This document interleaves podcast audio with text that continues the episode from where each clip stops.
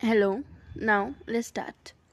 A little boy named John lives in a beautiful home with his parents. One day, his father finds him crying and asks if something is wrong. John says meekly, I have so many problems in life, and talks about his problems. John's father patiently listens to him.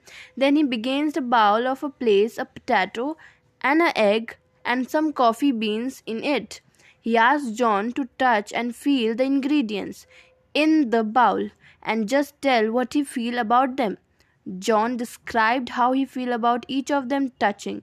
The father smiles and asks John to place them all in three different bowls and pour the water in them.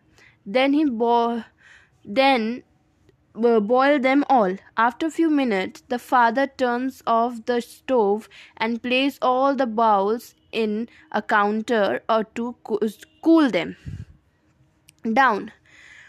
When they cooled down, John's father asked him to touch them once again and feel the egg, potato, and coffee beans. John's differently answered this time. He says the potato skin is easiest to peel, as it's done very soft.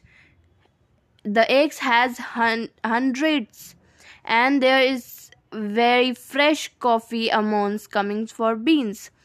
Listening to John, his father smiles and tells him how the potato, eggs, and coffee beans react and to absorb the situation. And the coffee beans change from completely during the testing time in the boiling water. Eggs turn very strong and, co- and potato becomes soft. This is the answer. If you understand, the moral of the story is Problems are part of our life.